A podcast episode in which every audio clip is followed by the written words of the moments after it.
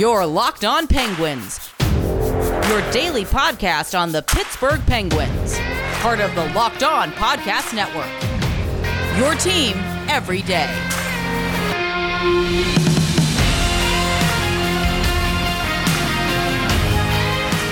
Hey everyone, and welcome to this Monday afternoon episode of the Locked On Penguins podcast. I'm your host, Hunter Hodges. Remember to follow me on Twitter at Hunter Hodges. Follow the show's Twitter at L O underscore Penguins. And of course, thank you all so much for making the Locked On Penguins podcast your first to listen of the day. We have so much to get into. We are just a day away from your Pittsburgh Penguins being back in action for their regular season debut against the two-time defending cup champions, the Tampa Bay Lightning.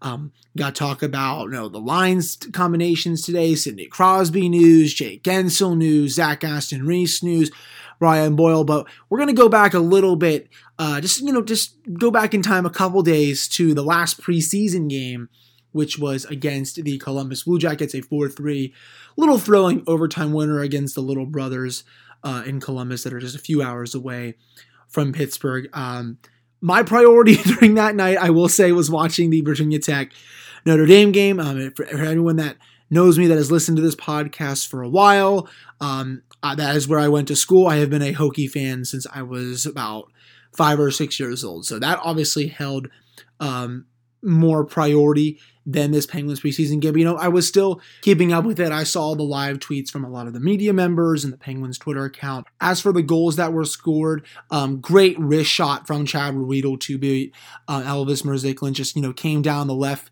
uh, far circle, just wrists it right in. I don't think Elvis had a, any shot there. So uh, I honestly think that's when Chad won the number six spot. If you saw the uh, line combinations and the defensive pairings, um, it looks like he will get the first crack at being the number six defenseman. Mark Friedman uh, got himself kicked out of that preseason game for spearing one of the Blue Jackets players. I really don't understand what the heck Mark Friedman was doing there. It was just a really stupid play, and I think he got fined almost two thousand dollars for it. So um, that's plays we can't have in the game of hockey. Um, I don't care if someone on the Penguins did it. You know, I don't care if someone on the Capitals did it. You know, I don't care if someone on um, the Seattle Kraken do it. You know, you don't, you can't spear someone for the sake of spearing them and think you're not going to get away from it. You know, that's probably right there why he lost the number six job to Ruhwedel. But this is still, I think, going to be a fierce competition uh, throughout the season. But it's good that they are giving Ruhwedel a fair shot at it. I think he has the better underlying numbers, even if you don't look at the numbers, though. Um, eye test-wise, he's better in the defensive zone than Friedman. And, you know, with a shot like that in that preseason game, uh, that will go a long way with having him stay in the lineup on an every-night basis. Um, Pittsburgh, you know, down three to one um, in the third period, you know, but that's when they started to play, you know, with about ten minutes left. Brian Rust uh, has like a, a, like a little mini breakaway. Well, I really wouldn't call it a breakaway. It was just a nice uh interception of the puck, comes down, goes backhand, forehand, five hole on Elvis, makes it three to two. Uh, Rust is going to score a lot of goals this season. I know I haven't probably highlighted him a lot on the podcast lately, but you know, we all know how good this player is. He's going to be good for about twenty-five to thirty goals. The big question though, what is going to happen with him after this season? I don't think he's going to be traded by the deadline unless the team is so far out of a playoff spot that, you know, there's really no hope. Um, I, I don't see that happening, but, you know, stranger things have happened. But this is going to be a player, if he continues to play like that, um, he's going to be asking for well over five point five million dollars, and I'm not sure that's a price the Penguins are going to want to pay. Um, I think six million dollars for him might be a bit too rich, especially, you know, with Evgeny Malkin have to be re-signed. Chris Letang, Kasperi Kapanen's contract is up. I believe Jeff Carter's contract is up.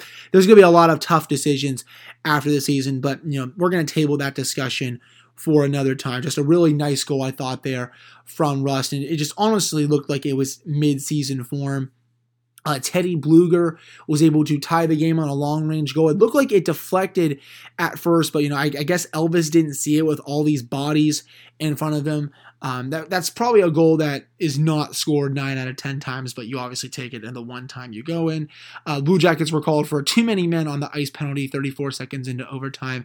And then Jason Zucker was able to score the winner. I uh, just really liked the puck movement here. Chris Letang just basically shoots it to the net. Jeff Carter goes between his legs with a pass, and then Zucker is able to fire at glove side past Elvis, and the Penguins go home with that victory in the preseason finale. Um, I, I liked what I saw there from Zucker. You know, he's being more proactive is, and is actually wanting to shoot the puck more. And, you know, I know I went into Je- Jesse Marshall's mentions and I said, you know, he's going to score twenty-five this season. And I know some people probably laughed at me, but you know what? Whatever. That that's one of my bold predictions for this season. I think you will see a completely different Jason Zucker, especially if he does continue to make plays like that. All in all, probably not the best effort for the first fifty minutes, but, you know, the Penguins were able to turn it on towards the late stages and come out with that four three victory against Columbus. It definitely is weird, again, to be playing the Blue Jackets just because Pittsburgh did not play them at all last season. But, you know, with things getting more normal, I think it, the weirdness will go away uh, pretty quickly. That's for sure. Overall, though, my final thoughts on training camp and the preseason before we get to our next segment where we talk about the line combinations and everything uh, going into tomorrow night's game against Tampa Bay. Um, the players that I think really stood out to me, again, Drew O'Connor really was awesome. I mean, I will eat all the crow on him if he continues to kill it in the regular season. Obviously, that is a different beast than the preseason and training camp, but um, what he scored two to three, almost four goals in the preseason, was forechecking with a purpose. I don't think I've ever seen him forecheck like that for as long as I've watched him. And yes, I understand it's only been a year, but uh, that is one of the biggest differences that I noticed in his game uh, this training camp and preseason compared to the regular season, was that um, he actually looked like he was forechecking a lot more and not just skidding around hoping that the puck was going to come to his stick. Because last season he kind of looked like he belonged in the E C H L, not even the A H L, you know, a step below that. His skating obviously has improved as well.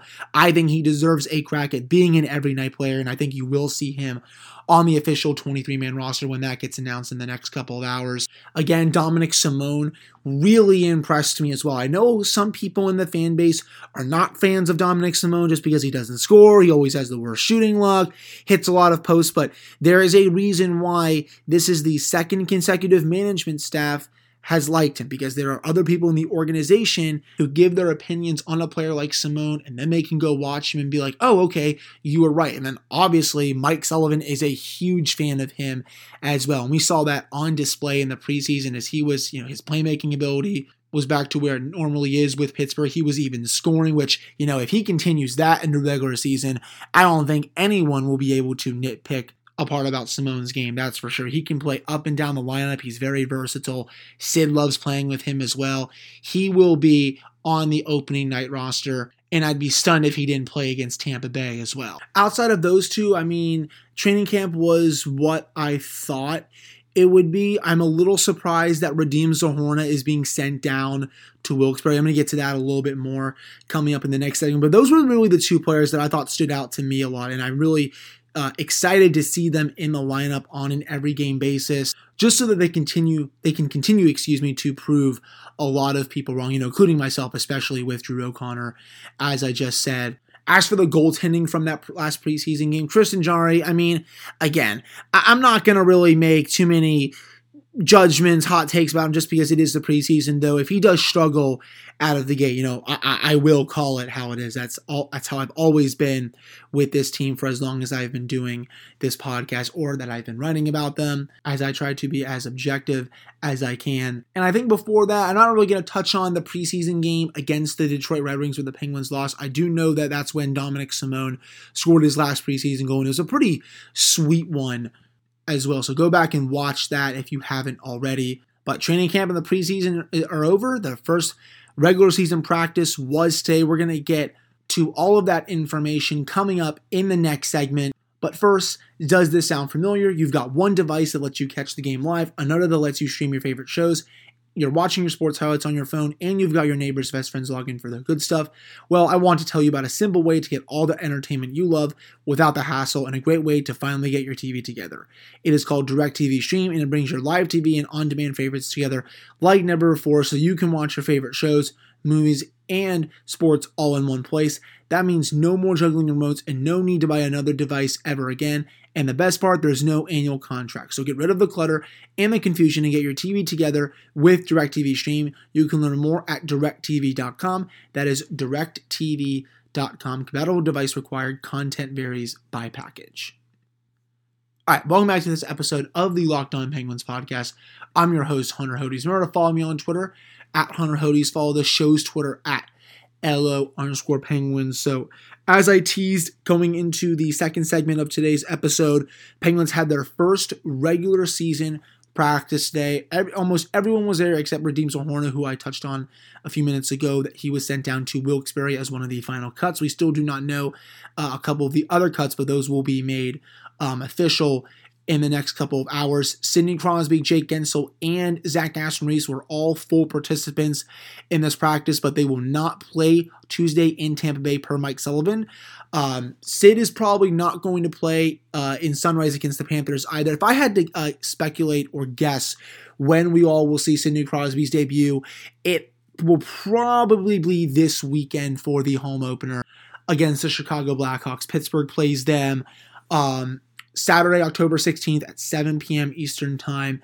Um, that will be actually a game that I will unfortunately have to miss because I will be with my girlfriend at Hollow Scream in Richmond because she is a huge Halloween nerd. Anyways, that's a topic for another day on this podcast. But they all practiced today. They did not take line rushes, but it's great to see Gensel and Aston-Reese basically out of COVID protocol. I think they're just not playing on Tuesday because they just want to get them more up to speed, get their conditioning back, have them in for another practice, and then maybe they'll be full go for uh, Thursday's game against the Panthers in Sunrise. There's your update on that. And it's also great news that there's likely not going to be a COVID outbreak with the Penguins. I liked how Mike Sullivan was mandating that, you know, the team needs to have everyday testing, you know, wearing masks more often. I really liked that leadership that we saw there um, from Sully. Now, as for the Penguins lines that you will probably see for tomorrow, Danton Heinen with Jeff Carter and Brian Rust on the top line, Jason Zucker with Evan Rodrigues and Kasperi Kapanen on the second line,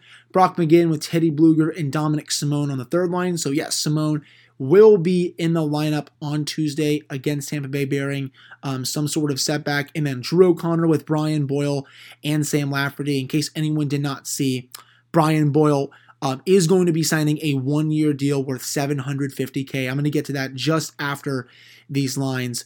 Uh, d- for the defense, Dumoulin and Letang, no surprise there. Mathis and Marino, they're going to give that a go.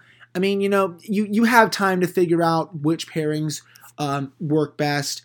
Obviously, I've talked about it at length on this show. I'm going to touch on it as well with Jesse Marshall when I have him on for Tuesday's episode uh, about the numbers from last season with Mathis and Marino, and um, if those can be corrected this season, maybe they can figure out what was going on wrong and try to rectify that so that this pairing um, is a lot better, because I think it can work. It just, it has to be carefully put out there is the word choice. And then Pettersson with Ruhwedel. So Ruhwedel has won that number six job. It looks like Mark Friedman will start the season as the number seven defenseman. Now, getting to the Brian Boyle stuff, um, Rob Rossi reported it this morning. Then it was Frank Saravelli that confirmed it. One year, seven hundred fifty thousand. He will be accompanying the Penguins on their flight to Tampa Bay. Um, and, you know, I am happy for him. He did not play last season, played for Team U S A at the World Championships, worked his way back to the N H L on a P T O. Uh, I'm not going to take away anything that he's been through just because it is such a great story, but I really feel like this contract is going to be a waste by the time the weekend comes around, because both, actually I shouldn't say both, all three of Aston-Reese, Gensel, and Crosby will likely be back by then. And then at that point, who is coming out of the lineup? So of the lines that I just touched on, Sam Lafferty is definitely coming out for one of them. I think um, Evan Rodrigues will probably come out as well. But who's the other one? I mean, it has to be Brian Boyle, right? You're not going to take Danton Heinen out. You're not going to take Brian Rust out. You're not taking Jason Zucker, Kasperi Kapanen, Teddy Blueger, Brock McGinn out. You're not going to take Drew O'Connor or Dominik Simon out, especially with how they played in the preseason. It has to be Rodrigues, Boyle, and Lafferty. And then it gets even tougher because when Evgeny Malkin comes back, um, which one of Simon or O'Connor is going to stay in the lineup? I mean, that that's obviously, you know, that's a problem that's two to three months away, so we don't even have to worry about that right now. But I think those are the three players that will probably come out um, when Sid, Jake, and Zach come back um, as early as this weekend. And then you're just having Boyle sit in the press box making seven hundred fifty thousand dollars for the full season and then inserting him into the lineup when another uh, huge stretch of injuries inevitably hits this team, just because, you know, the Penguins are always one of the most injured teams throughout the regular season. But having him in the press box when the team gets healthy is not the worst idea. I'd rather have him in there than someone like Radim Zahorna, because that would make absolutely no sense to have him in there, right? I mean, he's a young player. He needs to be getting reps and continuing to become an everyday N H L player. Why would you waste a roster spot on him if he's just going to be in the press box on an every night basis? And, you know, his contract is also a two-way contract, so that allows him to be sent to Wilkes-Barre without having to go through waivers. And that's exactly what happened today as the Penguins have reassigned him. So I really don't think it's anything worth getting jammed about uh, with regards to the Boyle contract, that is. But I do think in about a week's time, maybe a week and a half, um, it's definitely going to look a little bit like a waste just because he's hardly going to be playing. Um, I guess as a fourth-line center until Evgeny Malkin comes back, it's probably not the worst idea in the role, but I also don't think he brings a lot to this team. When I was watching him in the preseason and seeing highlights throughout training camp, he always just looked way too slow, was kind of skating in mud, didn't have a lot of playmaking ability, uh, didn't score either, and just defensively, um, he's not near the player he once was. But again, you know, he's just mainly going to be, I think, a thirteenth forward throughout the season, and that's fine with me. I mean, if he can just be better than freaking Mark Jankowski, I think it's a win in my book.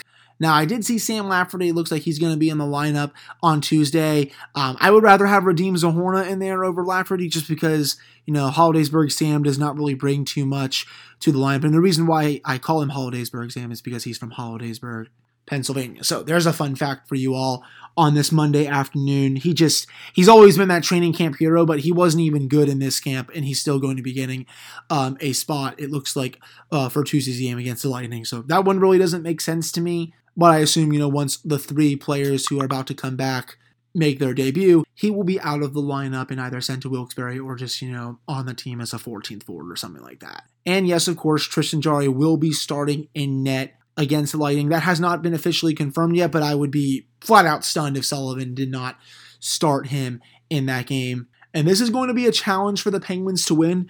Uh, I don't think Tampa's going to blow this team out, but I kind of see this as a three to one Lightning win, you know, maybe two nothing. I think the Penguins are going to play some sound defensive hockey. That's usually their M O when they're short a lot of their best players. You know, they try to basically bore the game down as much as they can, you know, not to the degree that the Islanders or the, you know, the Devils used to do it, but they're going to try to play as passive as possible.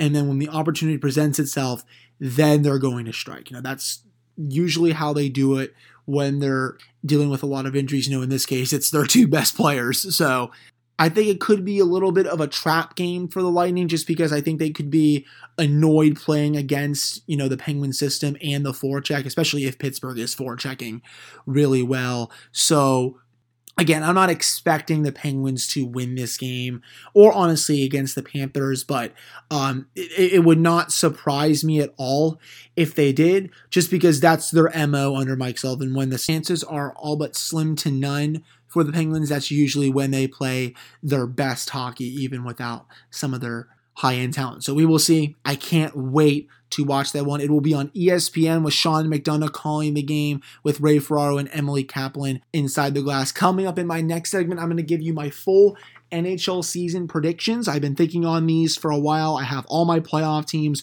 ready to go, and you will hear where I have them in each division coming up in this next segment. Before we do that, though, we always have to talk about everyone's favorite protein bar, and yes, that is Built Bar. There's so many delicious flavors.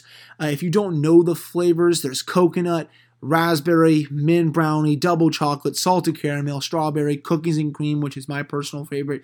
You can get a mixed box if you haven't tried all the flavors, and you'll get two of each of the nine flavors.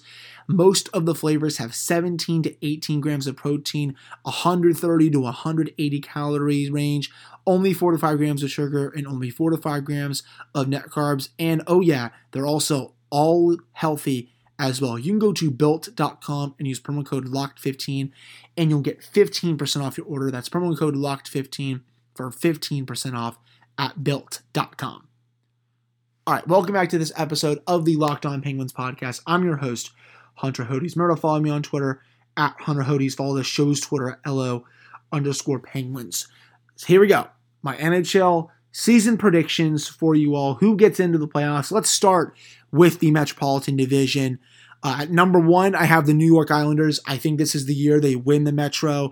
I know they've struggled with division play and just, you know, being a team that's always a three or four seed, but with how talented they are and how well coached they are, they will win the Metro this season. Um, at number two, um, I'm going to say I, I have your Pittsburgh Penguins at number two.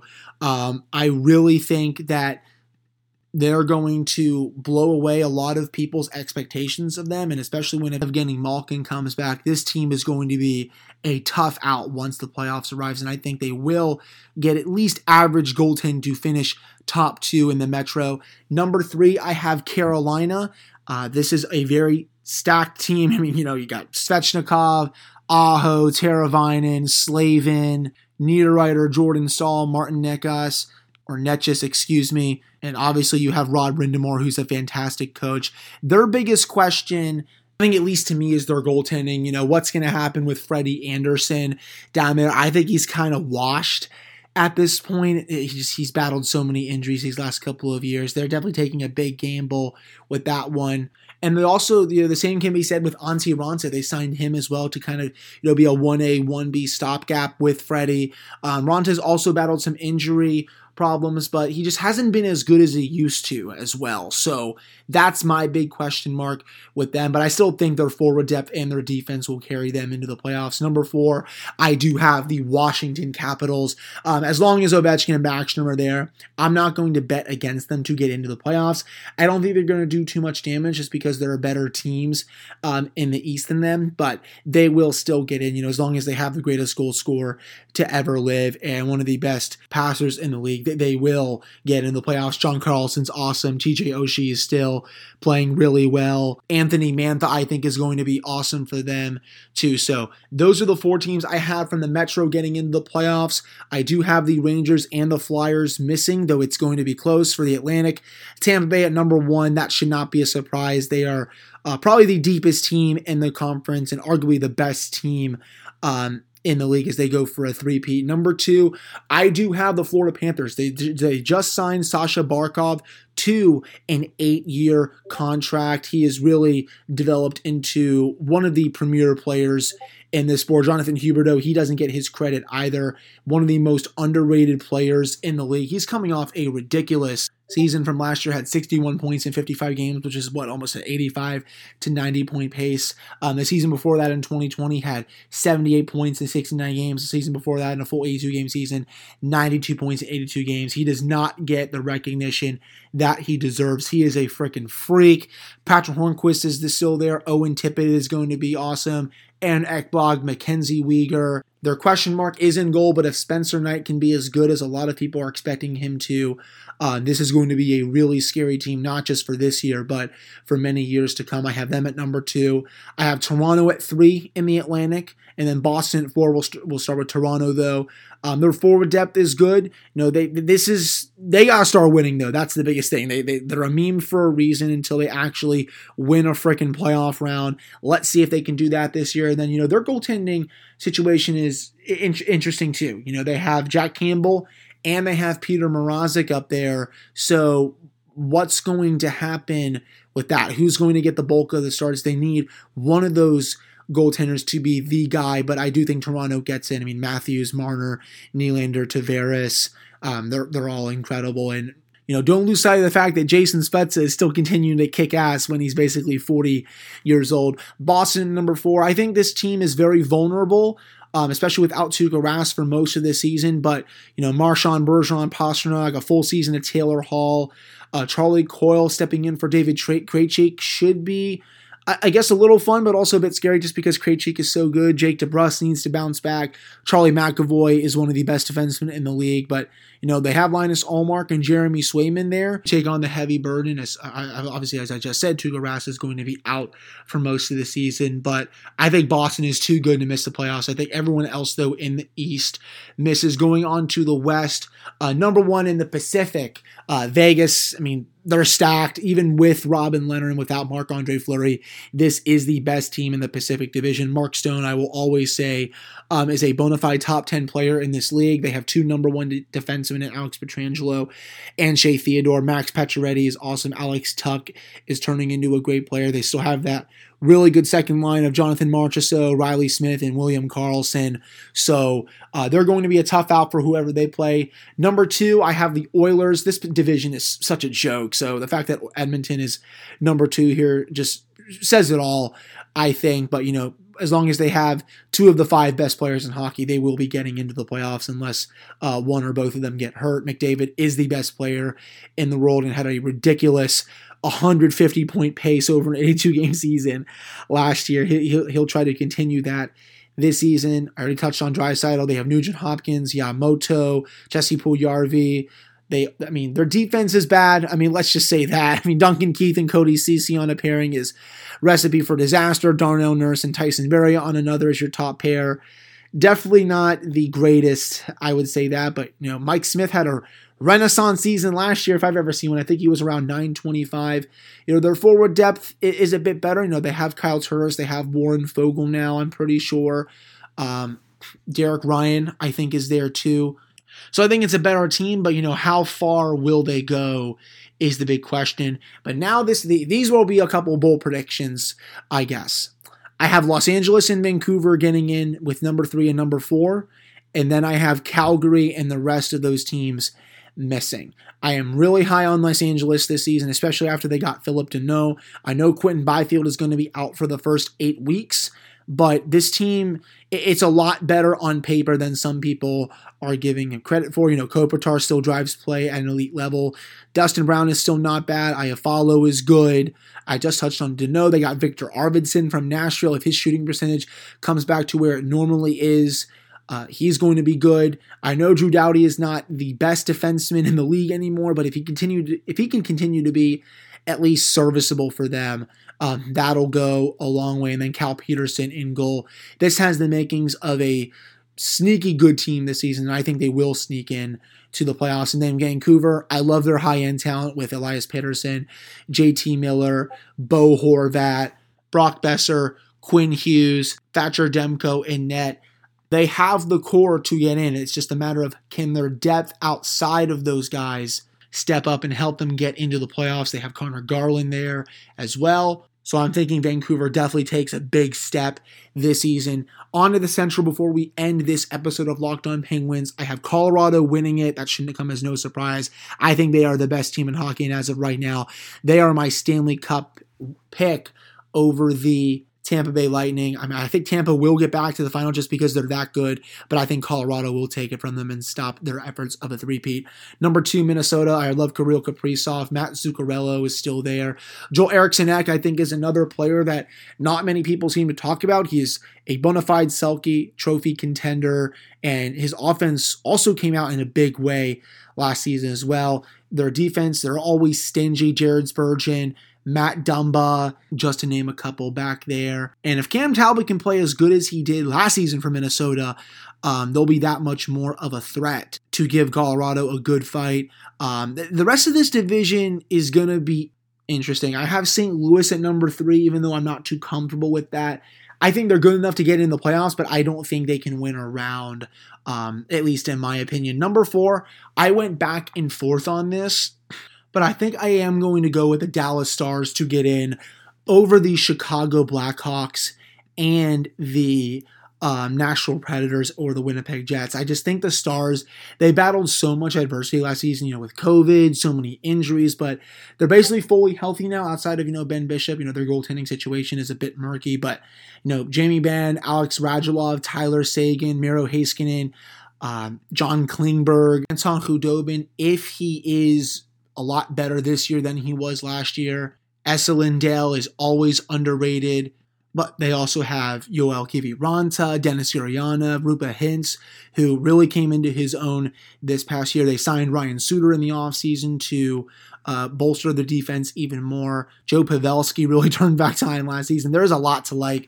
with this team, and I do think they will get in. So there are all of my playoff teams for this year. Let me know what you all think. You can f- tell me on Twitter at Hunter Hodges, or follow the show's Twitter at LO underscore Penguins, or you can just leave a review or, you know, something like that. But thank you all so much for listening to this episode. We are just, again, one more day from regular season Pittsburgh Penguins hockey. I can't wait to bring you um, the best coverage out of any Penguins podcast that's out there. And don't forget, we will have Jesse Marshall on Uh, for Tuesday to preview the full Penguins season and a whole lot more. So look for that coming tomorrow. And as for the rest of the week, I'll have a recap episode on Wednesday looking at how the Penguins did. And then Thursday, I will have a recap episode after the game against the Panthers. And then Friday, we will preview the Penguins' home opener against the Chicago Blackhawks. Wanted to give you all a little bit of a schedule for when you can expect the Locked On Penguins episodes to hit for the rest of the week. The Jesse Marshall preview episode uh, will be up tomorrow. I will be actually recording that on Monday evening, so in a few hours here. But thank you all so much for listening to this one, and we will be back with another episode tomorrow.